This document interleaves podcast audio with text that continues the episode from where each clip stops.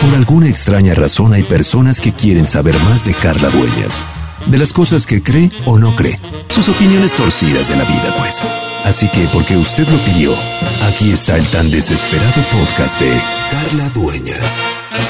Oiga, párele, párele, ¿eh? Ni estoy tan desesperada, ni torcida, ni todo es sobre mí. También tenemos invitados y hablamos de cosas importantes para el mundo. Pero bueno, no nos vamos a pelear, ¿verdad? Aunque todo lo que ocurra en estos podcasts será fuera del aire. Bienvenidos.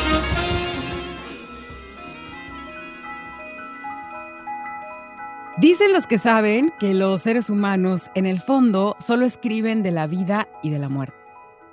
Pero sobre todo escriben del amor o de la falta de amor mientras viven y hasta que mueren. No recuerdo quién dijo esto. Lo que sí recuerdo es a un gran maestro de guionismo que tuve en la Ibero en la Ciudad de México y hoy es un gusto presentarles a Ricardo Álvarez Canales, guionista de televisión y cine especializado en comedia, en terror, en ondas románticas, en experiencias, de, tiene un chorro de experiencia en producciones en Telemundo, Televisa, Corazón Films, Videocine, Lemon Films.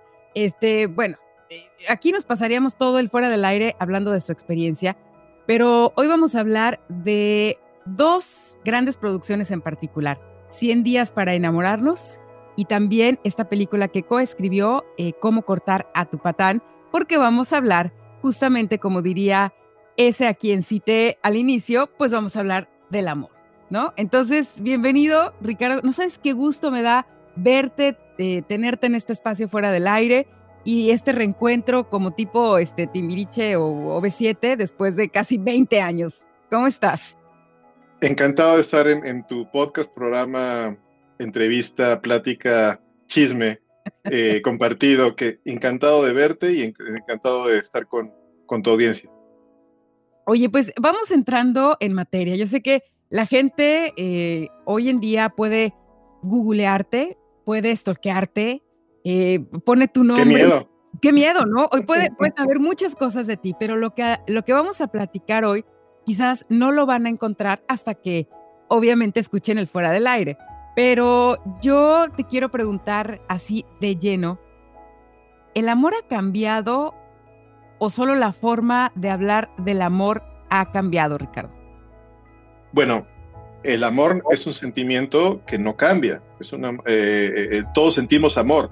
La forma más, lo que está transformando, si ha transformado todo el tiempo en la historia de la humanidad, es la concepción del amor romántico, ¿no? Cómo nos relacionamos románticamente. Es decir, eh, ha pasado eh, es interesantísimo cómo ha evolucionado el, amor, como el amor en el, corte, el cortejo, ¿no? El, matrimonio, el concepto de familia, el concepto de matrimonio, el concepto de pareja, eso es lo que ha evolucionado y eso es lo que cambia y cambia todo el tiempo, ¿no? Eh, eh, desde el matrimonio por conveniencia que se arreglaba en la antigüedad y muchas culturas aún, aún creen en el matrimonio por conveniencia o en el, o el, o el matrimonio arreglado, el matrimonio arreglado, que es una cultura todavía que, en muchas partes del mundo se estila y que los padres acuerdan cómo casarte con alguien y no conoces hasta el día de tu boda, hasta eh, los acuerdos prenupciales que hoy se celebran entre las celebridades o entre mucha gente para llegar a un acuerdo eh, y que, implica como más otras cosas económicas que otras, ¿no? Y lo que vivimos los mortales, que eh, hoy en día en nuestro país, eh, en nuestra sociedad, que es justamente la búsqueda de ese amor romántico que mucho se ha deconstruido y evolucionado en los últimos años a partir de movimientos como eh, la liberación femenina, el feminismo, el Me Too incluso, eh, y, muchas otras cosas, ¿no? Que, que hoy, en, hoy están en boga y que hoy están en la agenda y que hoy nos permiten eh, y que nos, nos cuestionan cómo nos enfrentamos al amor y cómo nos relacionamos románticamente, cómo buscamos una pareja, cómo la construimos una pareja, cómo nos relacionamos ya en la pareja y cómo terminamos con esa pareja. ¿No? Es, es de ahí mucho viene, ya platicaremos 100 días, que es una manera de romper bastante peculiar, pero que, eh, bueno, pues todos tenemos una forma de terminar. ¿no? Ojalá, relación. Ojalá que todos este, tuviéramos como esa, eh, elocuencia para llegar a un final o un reintento de relación, como lo tienen en, en 100 días eh, de, para enamorarnos. Es una adaptación, pero que ahorita vamos a hablar también de la adaptación de lo mexicano, del amor mexicano al amor en otros, en otros países, y ya te daré yo mi ejemplo de canadiense, pero, pero sí quisiera como, eh, hablando de estas distintas formas, yo creo que no sé, no sé, Ricardo, ya me dirás tú, porque me imagino que para escribir un guion, para desarrollar unos personajes, pues te tienes que meter en otras historias y conceptos del amor para poder, eh, porque yo me enfrento a una hoja en blanco y me aterro. O sea, yo, yo, yo veo esta. Yo. todos los días, todos los días de mi vida me aterro con esa hoja en blanco. Y yo digo, ¿por dónde? O sea, digo, no sé si tú todavía eres de los románticos a la antigua que, escriben en hojas. Yo todavía, mira, o sea, hago garabats, escribo, porque siento que aquí aterrizo, que esto sigue siendo humano, ¿no? Entonces, aquí es donde empiezo yo con, con ciertas cosas para los podcasts y demás, pero yo pienso en ti, en un escritor, Ricardo Álvarez, aterrizando una historia de amor de la actualidad y digo, no, bueno, mi madre, me muero. Sí, claro, porque además este, son, son, es planear 100 horas. 100 horas de, historia en la vida de 20 personajes, ¿no? O sea, no solamente las parejas protagónicas, sino también los personajes. Y porque aquí, justo en este proyecto, nos enfrentamos a un reto muy especial que fue hablar de eh, otras identidades sexuales y de otras eh, que, bueno, ustedes lo vieron, si vieron la serie, y de verlas con un realismo, con un respeto, con, un, con, un, con humanidad, eh, con cariño, con mucho afecto a todas y cada uno, ¿no? El, el, el, amor adolescente, eh, el amor eh, diverso, el amor adulto, el amor en, en, para los seniors, para los adultos mayores, y bueno, son diferentes expresiones y son diferentes verdades, son diferentes realidades, y que uno las tiene que conocer, las tiene que experimentar, las tiene que platicar. Las, o sea, nosotros hicimos este trabajo de trabajar con gente que justo, por ejemplo, con,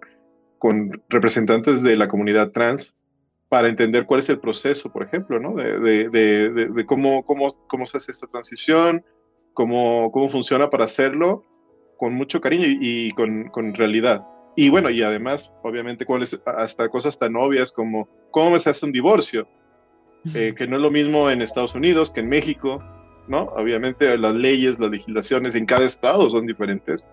Eh, y entender, bueno, cómo, funciona, cómo se divorcia uno en Texas, que es este, eh, donde ocurre la historia, ¿no? Y bueno, pues esto, es, eh, esto fue como, como parte del proyecto y cómo, okay, cómo hacemos esta historia, desde dónde la abordamos. Para mí fue una gran oportunidad, estoy muy agradecido con, con Telemundo, con mis jefes, con Sergio Mendoza, con Marco Santana, y eh, con Miguel Baroni, que fue, fue productor. Estoy muy agradecido con ellos por darme, haber dado esta oportunidad de trabajar y adaptar esta historia de Underground, que es una eh, productora muy importante en Argentina, y que, bueno, pues a mí me tocó ir y hacer mi entrevista y decir, bueno, esta es mi visión del proyecto eh, para nuestra sociedad. Yo, esto es lo que yo propongo cambiar, esto es lo que propongo que debe de, de trabajarse, estas son las ajustes que creo que hacer, esta es mi visión, porque obviamente, pues sí, como tú dices, ¿no? El, el amor, eh, no, la expresión del amor no es lo mismo en Argentina que en México, que en Estados Unidos, aunque son sociedades muy cercanas. Pero pues sí, había que hacer ese trabajo y bueno, pues contar una historia de amor, pues se hace con mucho trabajo, hay mucho trabajo de por medio. Fue un año de, y medio de mi vida encerrado en arresto domiciliario haciendo y contando esta historia junto con un equipo increíble, Amaris Páez, que siempre es como, ah, está siempre ahí al lado del, al pie del cañón y con, con los dos contamos esta historia y un equipo de dialoguistas increíble, Cristian Jiménez, eh, Alberto Gonce, Berenice Cárdenas, eh, la edición literaria de, edición literaria de Violeta Fonseca y la supervisión literaria de Alejandro Quesada, que además fue uno de los escritores de la versión original, y entonces él nos dio como ese input, ese feedback para hacer esta versión. Oye, ¿y cómo, cómo sería entonces, Ricardo? Porque toda esta gente trabaja obviamente en conjunto, ¿no? O sea, cada quien en su expertise, pues ya dice, a ver, yo creo que por aquí va el personaje, por aquí. Este, ¿Qué es lo que hace Ricardo cuando dices, me enfrento a las hojas en blanco y igual que desde el principio yo creo que es algo muy humano y es algo que además yo no quisiera perder, por ejemplo, al estar al aire y que tengas estos nervios y, este como, híjole, no sé, como, como se te revuelve el estómago de pensar, lo voy a hacer, le va a gustar a la gente, no le va a gustar.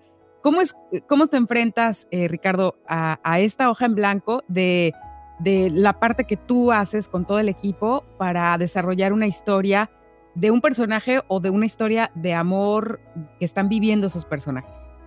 Uno pensaría que hacer una adaptación es mucho más fácil porque tienes un punto de partida y una historia que ya le fue bien en otro lugar, que funcionó en otro lugar y entonces, porque uno cuando escribe y de la nada dice, bueno, uno piensa que, que esto va a funcionar, pero no sabes a dónde vas a llegar con esta historia, no sabes si le va a funcionar, si va a conectar con la audiencia. Entonces, bueno, ya tienes una base que conectó, que funcionó y funcionó increíble. Y entonces, pero entonces uno toma esa historia y ahora te enfrentas, ¿cómo la hago mía? ¿Cómo la hago mexicana? ¿Cómo la hago latina? ¿Cómo, la transformo y la llevo a, nuestra, a una realidad diferente? Y entonces, a pesar de que hayas decas esta base y a pesar de que hayas visto la historia original, es como otra vez eh, empezar de cero, pero además con la presión de que hay unas expectativas dentro del canal, dentro de la audiencia y decir, bueno, lo van a, siempre va a haber una comparación. No, eh, porque no hay, o sea, siempre cuando uno adapta un libro, iba a decir, el libro era mejor. Claro. Siempre va a haber, siempre, siempre va uno a competir con el original, fue mejor. Esa es una realidad con los nos enfrentamos los guionistas. Y, y, y muchas veces y existe este término mexicano horrible que me parece muy despectivo, que es el refrito. Es como si uno hiciera un recalentado nada más, lo metiera al micro en esta historia y, y la sirvieras al público. Pero en realidad es que uno se sienta y trabaja 16 horas al día para contar esta historia un capítulo y armar una escaleta, armar la estructura de esta historia y llevarla a, a, a, este, a este término feliz en el que todo el mundo esté contento, que la gente se ría, que la gente sienta y que con la gente conecte, que eso es importante, ¿no? Y entonces, este, pues uno mete, reinventa el guion, reinventa la historia, elimina personajes, aumenta y potencia otras historias que pensamos que pueden funcionar, explica de otra manera cosas que a lo mejor tendría que explicar de esta manera, y pues realmente uno no está viendo el original y calcando la historia, uno realmente se sienta y más o menos la vio y la cuentas. Y te sientas a una página en blanco otra vez, te sientas en una página en blanco a contar esta historia con tu experiencia, con tu realidad, con tu visión, porque al final de cuentas lo que están contratando es a uno que tiene una visión y una noción del amor o una visión como creador, un humor. Uno, o sea, al final de cuentas el, el, productor dice, ah, bueno, me gustó tu humor en esta película, en esta serie anterior que hiciste, y espera que haya humor, ¿no? Espera que sea divertido y, es, y además espera que sea emotivo y conmovedor y que conecte, ¿no? Oye, Ricardo, ¿cómo es el todas estas presiones? Yo, yo, a ver, te imagino perfecto ya con tu hoja y demás. Entonces, yo te preguntaría, ¿cómo es el amor a la mexicana? No, me digas que Talía me lo explique, por favor. Tú dime cómo es el amor a la mexicana. Dame dos o tres este, highlights, así como, dime, mira, el amor a la mexicana es así, así, así. Yo te lo puedo decir o te puedo, le puedo hablar aquí al marido para que te explique que se vuelve loco con ciertas cosas que, que, que yo hago que son muy dramáticas y que él no entiende por qué hay tanto drama, porque imagínate este, un canadiense que además es ingeniero quebecois del lado francés, entonces, pues sí es como no estoy entendiendo por qué estás haciendo este drama. Es más, ni siquiera sabía que estabas en un drama, ¿no? O sea, ni, me enteré que estabas enojada.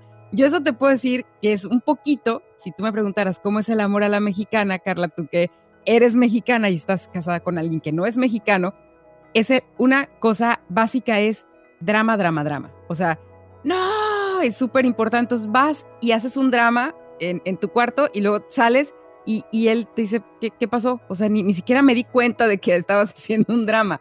Este, ¿Tú qué me puedes decir, Ricardo? O sea, tú como todo un experto en, en, dramas románticos o, o, comedias románticas donde hay mucho de este drama, dime cosas del amor a la mexicana.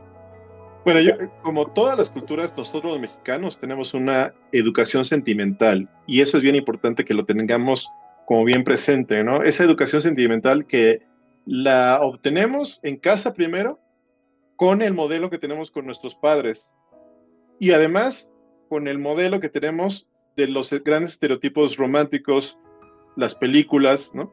Pedro Infante, Jorge Negrete como imágenes de lo que debe ser un hombre, una Sara García diciéndonos cómo debe ser una abuelita, una, ¿no? O sea, como que tenemos esta visión de cómo debe ser la mujer, cómo debe ser el hombre, cómo debe ser el hijo, cómo debe ser la relación padre-hijo. Y eso, quieras que no, y la aumentamos con todas las telenovelas que, que vemos y crecimos viendo, ¿no? Quieras que no, nos, no, la adoptamos. Más la, la, educación que tenemos de otros países. Disney, por ejemplo, es un, quieras o no, es un educador sentimental de la, de, de la sociedad. O sea, porque te dice cómo son las historias de princesas y los príncipes y tal. Todo esto hace un caldo de cultivo que tiene que ver además con local. No es lo mismo el amor como se vive en Guadalajara que como se vive en la Ciudad de México. Porque, eh, por ejemplo, en, en, ciertos lugares del país hay todavía costumbres muy arraigadas, muy conservadoras de lo que se espera en un matrimonio, de lo que se espera en un noviazgo, de lo que se espera en una relación. Y entonces además la costumbre familiar, o sea, uno tiene una historia que se va pasando de madres, hijos, abuelos, de cómo nos fue bien o, madres abnegadas. Podemos tener historias de madres abnegadas, que esa es una gran, eh, se sigue, eh, digamos, respetando y, no, y incluso promoviendo la abnegación, aunque estemos en, en una época de empoderamiento, la abnegación femenina se espera y se desea en muchos sectores de la sociedad. Y se espera que el hombre tenga una actitud hacia las emociones que también poco a poco se va deconstruyendo, o sea, pero no se le permite llorar. No es, es bien difícil que veas hoy en día todavía a un hombre en una telenovela llorar como protagónico. Llora en momentos muy específicos. Entonces, el hombre no puede llorar y no puede expresar sus sentimientos tanto como la mujer. Y la mujer tiene que, eh, se le espera que tal cosa y tengas estas costumbres y estos manierismos y estos tipos y estas reacciones.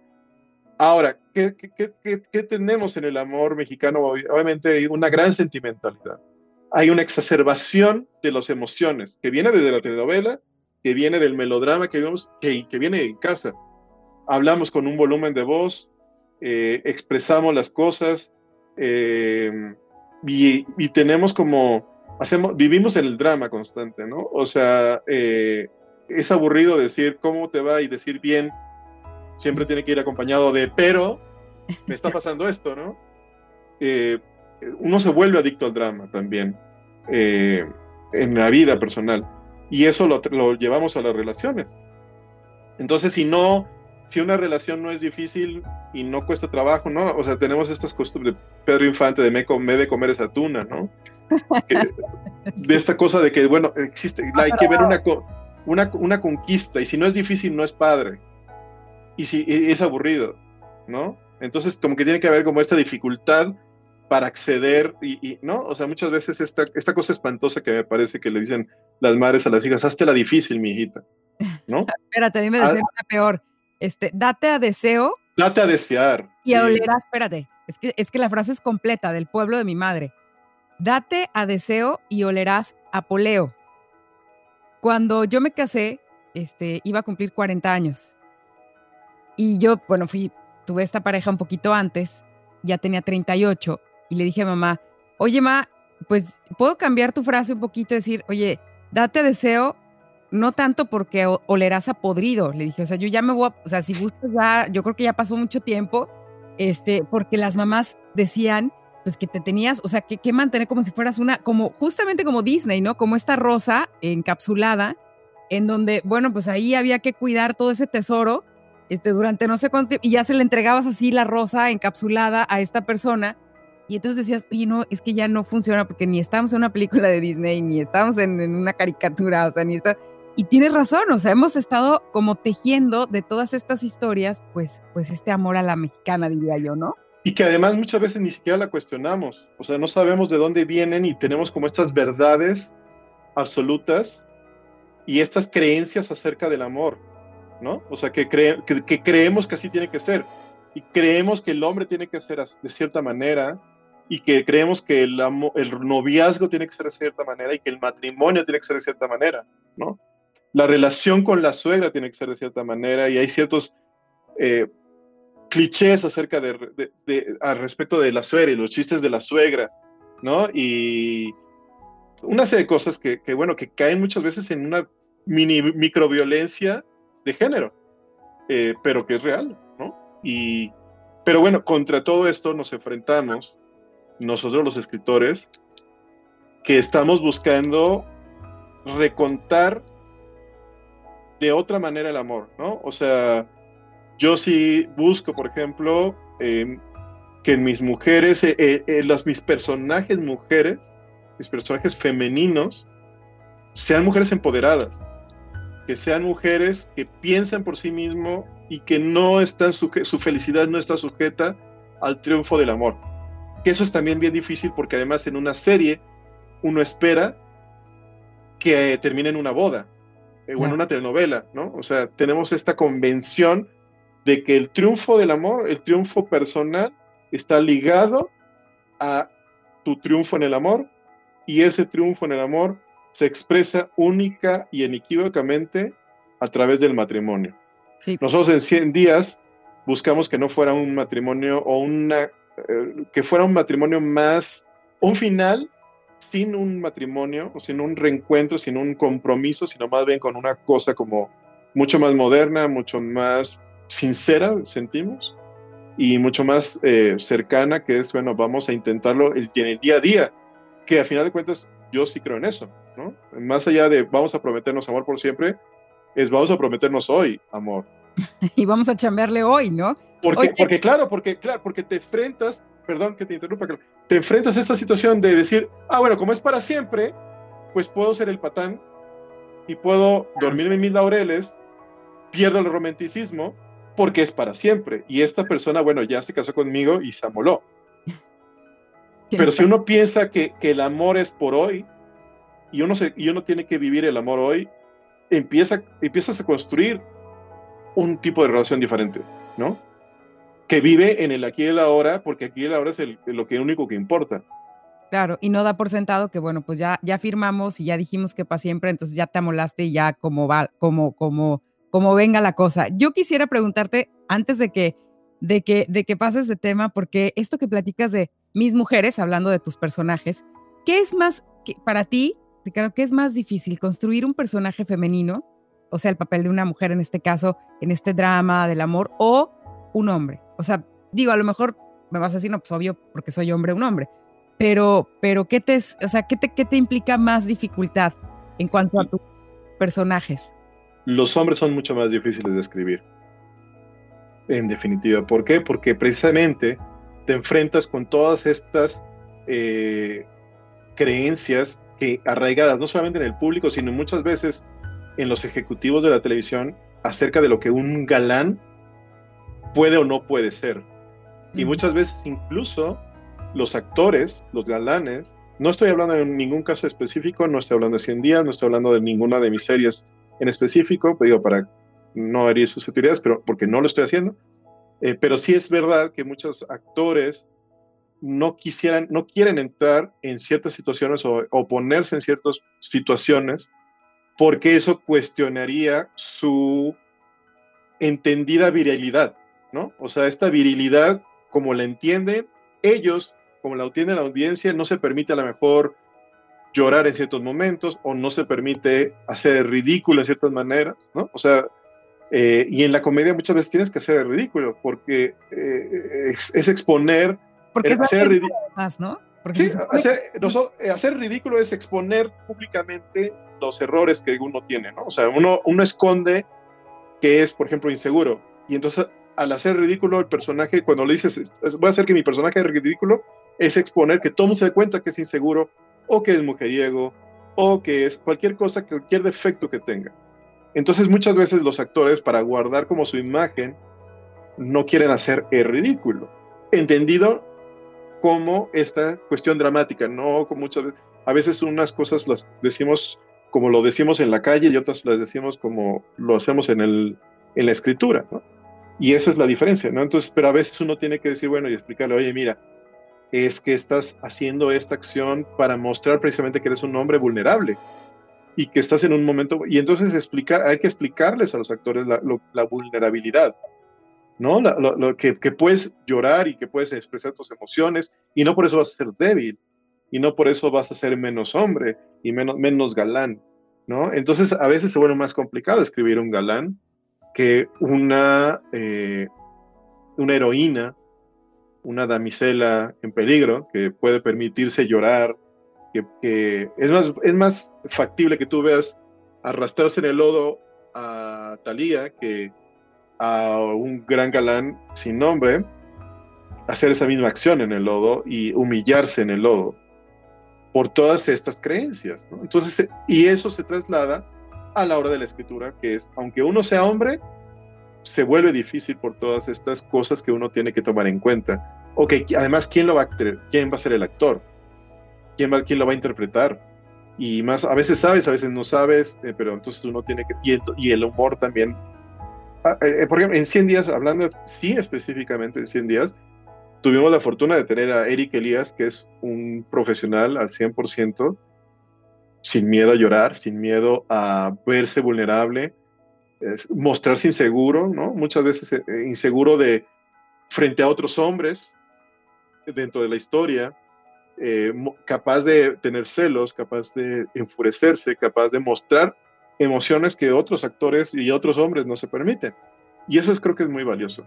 Súper, sabes que los creo que, que, también has dado en el clavo. Obviamente es un conjunto de, de, talentos desde que se escribe, se adapta, hasta, hasta que se interpreta y se, y se lleva al, al, espectador o al público. O sea, es, toda una transición de, de, talentos y de mucho esfuerzo. Y yo te platicaba que a mí esta Treviño, eh, Natalia, Mariana, Treviño. Treviño, me parece extraordinaria. El, eh, digo, soy eh, fan, me, me, considero fan. Es, es una, creo que es una mujer muy auténtica. Y, y yo, por ejemplo, con frases que, que, para esta película no la de, no la de 100, eh, no la de 100 días, sino, sino la de cómo... Cortar a tu patán. Cortar a tu patán, cuando dice clavarse a lo pendejo, clavarse con puro pendejo. No, bueno, o sea, yo dije que qué maravilla de este tipo de, de, de, de, guion en donde, en donde hay esos, esas frases que a tantas, como dices tú, tantas mujeres han pasado por esta situación y yo te preguntaría, Ricardo, ¿qué tantas de estas frases, este, historias por ahí, este, estos twists que le das a, los personajes son de verdad tuyos o anécdotas que tú dices es que le pasó a una amiga o es que me pasó a mí? Yo escribí Cómo cortar a tu justamente en un proceso de rompimiento de una relación de cinco años. Una relación que fue para mí muy importante. Y eh, para mí fue muy catártico todo ese proceso. Porque además, eh, para hacer, no sé si, si una cosa alimentó a la otra, porque no sé si es para curarme el desamor o para escribir la película, pero empecé a, escribir, eh, a leer libros acerca del rompimiento. De, entender como mucho, descubrí que había mucha literatura acerca del, del rompimiento, ¿no? Porque como escritor, y además interesado, siempre me ha interesado como los fenómenos humanos, ¿no? De, el noviazgo, el, cortejo, el amor, el matrimonio, todo, me parecen siempre fascinantes porque me encanta aprender de todo eso, entonces siempre he leído eso. Y para escribir comedias románticas había leído cosas acerca del amor, de el cortejo, de todas estas cosas. Pero no había leído tanto acerca del desamor como leí para, ese, para esa historia y conecté con muchísimas cosas. Y obviamente eh, empecé a coleccionar frases, pensamientos, muchos eh, por mí, no yo dije, bueno, yo quiero, sí quiero que esto se vuelva, o sea, yo me imaginaba que en un momento dado pudiera existir un libro de autoayuda del personaje, de Amanda, y que, y yo eh, a la hora de escribir, me imaginaba los memes, los memes que podían salir de las frases. Entonces, nos esforzamos mucho en construir estas frases eh, que fueran memorables. Eh, que rimaran, que fueran rítmicas, que fueran simpáticas, ¿no? O sea, que tuvieran como uno, o sea, porque con la estructura precisamente de lo que uno ve en Internet, eh, en, los, muros de nuestras amigas, yo veía qué ponen las, mujeres y los hombres cuando, cuando terminan, ponen una serie de, pensamientos y ponen una serie de, frases muy distintas. Y entonces, todas estas cosas que yo empecé a detectar, porque una, cuando uno se vuelve consciente de las cosas, se vuelve como más receptivo. Y entonces, ah, mira, fulanita acaba de romper, vamos a darle seguimiento. Vamos a darle seguimiento a su duelo. Y, y empecé a ver como duelo de amigas en redes, cómo lo vivía, y, ah, qué fotos ponía, qué frases ponía, qué posteos ponía, qué tuiteaba. ¿Qué ponía en Facebook? ¿Te parece que pongamos el tráiler? Este, nada más para que la gente que está viéndonos diga, a ver, a ver, ¿de qué película está hablando? ¿De cómo cortar a tu patán? Excelente. Un minuto y medio. Vamos a ver el tráiler. Excelente. En la historia de la humanidad, varias parejas han tenido finales trágicos. Consultorio de la doctora Amanda Lozano. Y no es que esté en contra del amor, pero una cosa es clavarse a lo pendejo y otra muy distinta es clavarse con puro pendejo. No te preocupes, yo te voy a ayudar a superarlo. Es experta, especialista en deshacerse de patanes. Y mi reto más grande es mi hermana Natalia. ¿Por qué estás con ese güey? Porque lo amo. Leo, ¿qué onda? Lo que nos faltaba, Nati. Un vago disque activista yogi. A ti te hace falta meditar más. Es mi compañero de meditación. ¿Y cómo ves a Natalia? ¿Te gustaría estar con ella así como un poquito más que amigos? Sí, mi güey está muy vinculado a tener. No, está con ese idiota porque no hay mejor oferta en el mercado. ¿Y yo qué tengo que ver? Tú puedes ser esa mejor oferta. No puedes manipular el amor. Por supuesto que puedo. Tenemos que estudiar muy bien la psicología del enemigo. Es egoísta, narcisista y machista. Vamos a convertirte en todo lo que ella quiere y él no le da. El pelito de Bob Ross y la chancla neoliberal se tienen que ir.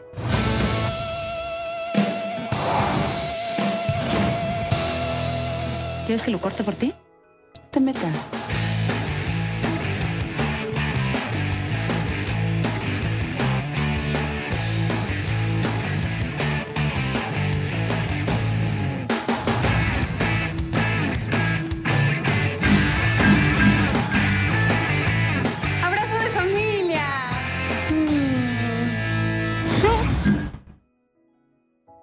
Pues ahí está, para que los que nos ven digan, ¿a poco está platicando con Ricardo Álvarez, coescritor de esta, eh, de, este- de cómo cortar a tu patán de esta película?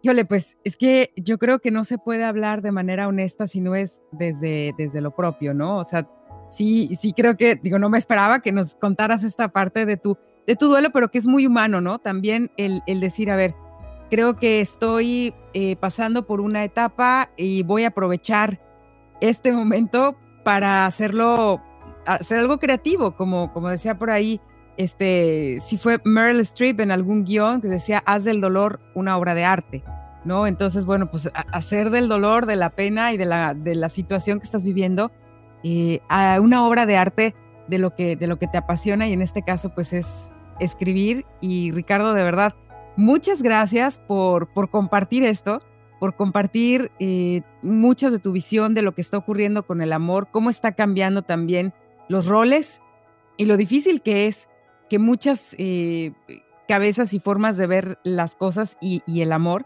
pues también se, se pongan de acuerdo y crear una sola historia.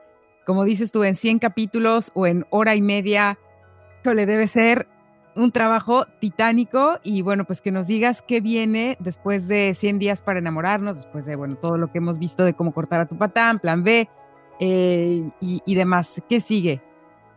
Bueno, en México pronto van a poder ver eh, La suerte de Loli, que es una serie que hicimos también con Telemundo, al igual que eh, 100 días para enamorarnos. Eh, y bueno, esa serie la van a poner ver en México en alguna plataforma que todavía no sé, todavía no sé cuál, qué plataforma va a ser esa, pero seguramente la, la podrán ver en una de estas importantes, interesantes que están en boga.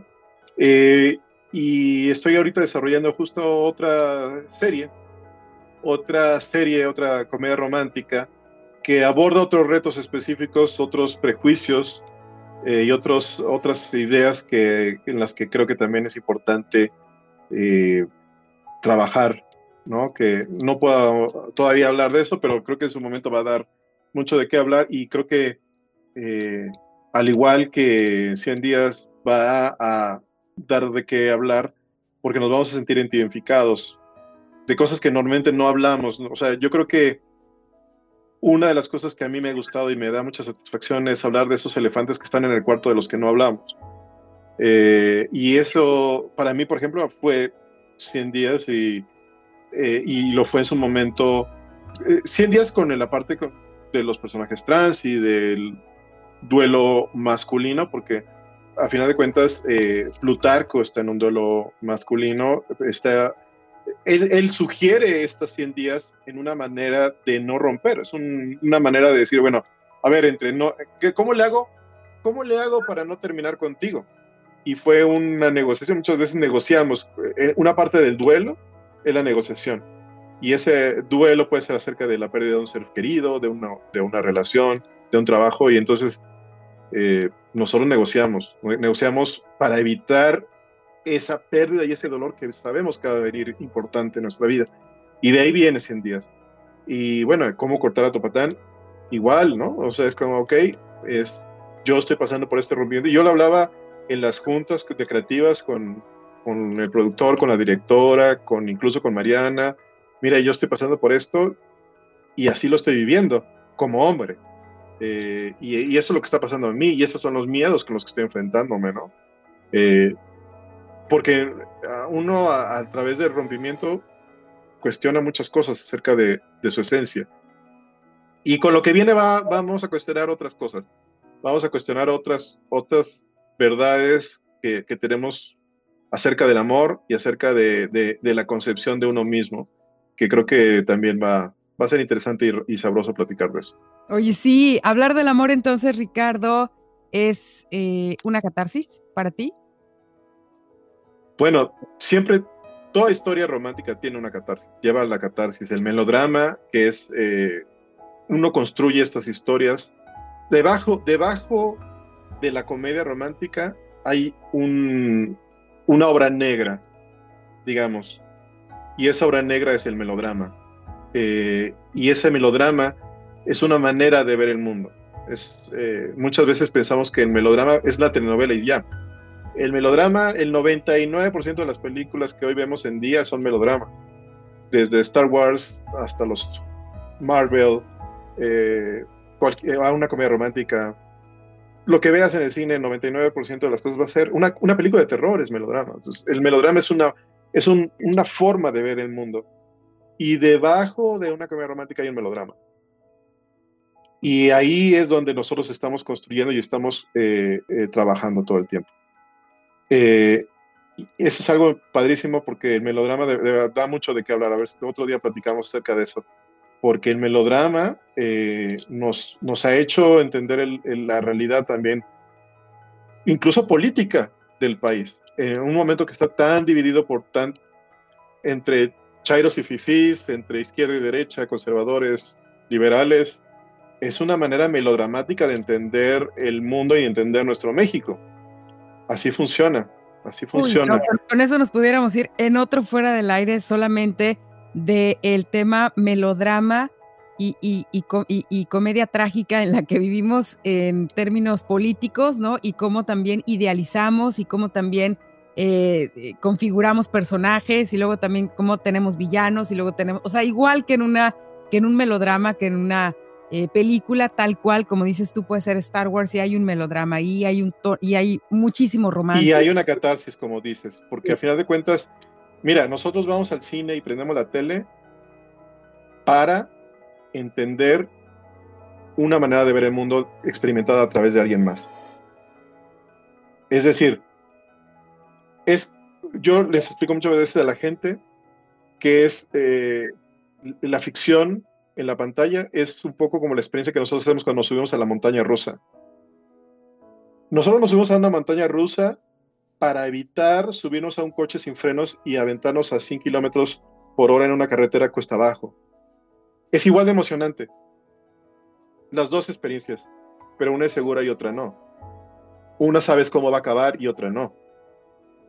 Cuando tú acabas el viajecito en la montaña rusa, acabas, sabes que vas a llegar a donde empezaste y tu vida va a seguir igual. Si haces eso en un coche sin frenos, mm, probablemente no acabe igual. Nosotros cuando veamos al cine y vemos una telenovela o una serie de 100 capítulos, nos subimos a esa montaña rusa con la seguridad de que nosotros no nos van a romper el corazón, se lo van a romper a alguien más. Y a través de lo que él viva y, y ella viva en esa historia, nosotros aprendemos qué hacer y qué no hacer. Y vivimos en carne ajena lo que quisiéramos ver en carne propia. Pero sin los riesgos, sin los riesgos de enamorarse, sin los riesgos de que nos rompan el corazón. Pero aprendiendo las mismas lecciones. Y cuando tú conectas este, con una historia y te hace vibrar y, te hace sentido y te enamoras de los personajes, más profundo es esa catarsis y llegas a llorar con, los, con las historias que ves en la pantalla.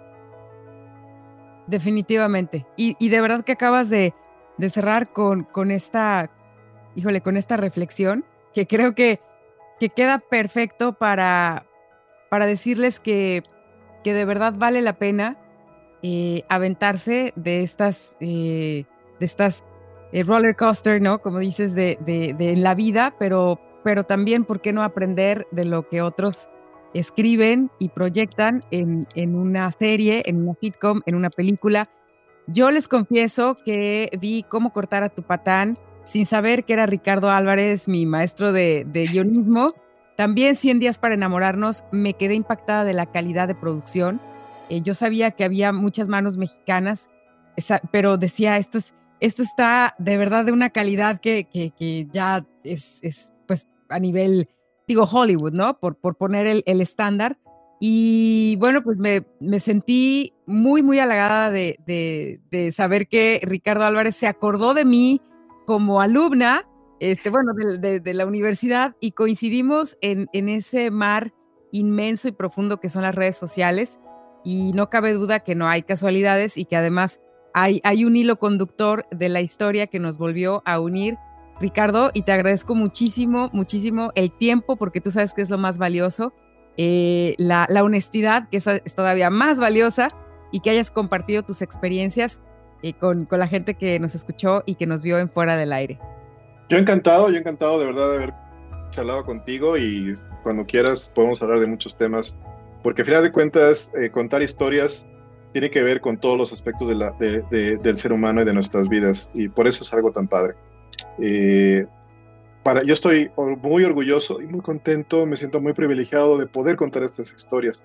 Como decías, el nivel que se alcanzó en 100 días es un nivel importante porque, nada más para darte un dato que, para que quede ahí, usamos la misma, el, el mismo equipo fotográfico que de una serie como DC SOS. Es exactamente las mismas cámaras, los mismos lentes, el mismo equipo que hay detrás para hacer una serie como esta y hacer una serie para nuestro público con esta calidad es un paso del que nos sentimos orgullosos, todos los que participamos en ello, pero sobre todo el corazón que le pusimos, porque además lo hicimos en pandemia, lo hicimos en medio de las situaciones más difíciles que, tú, que, que te puedes imaginar, una serie que de verdad llegó un momento en que no sabíamos qué iba a suceder, no sabíamos si se iba a poder terminar ni siquiera de grabar.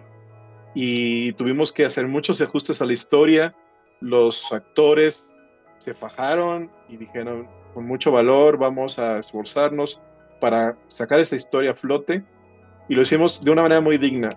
No fue la historia al 100% que hubiéramos querido contarla porque faltaron muchas escenas por grabar.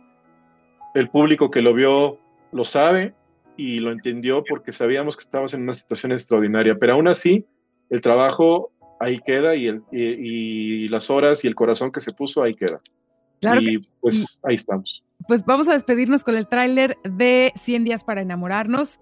Eh, gracias, Ricardo Álvarez, eh, escritor. Síganlo así como arroba eh, Ricardo Álvarez, escritor.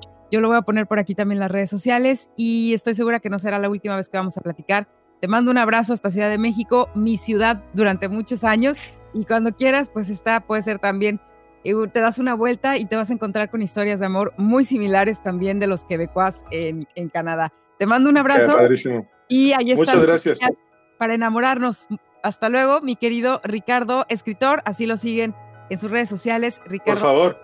En Fuera del Aire. Muchas gracias.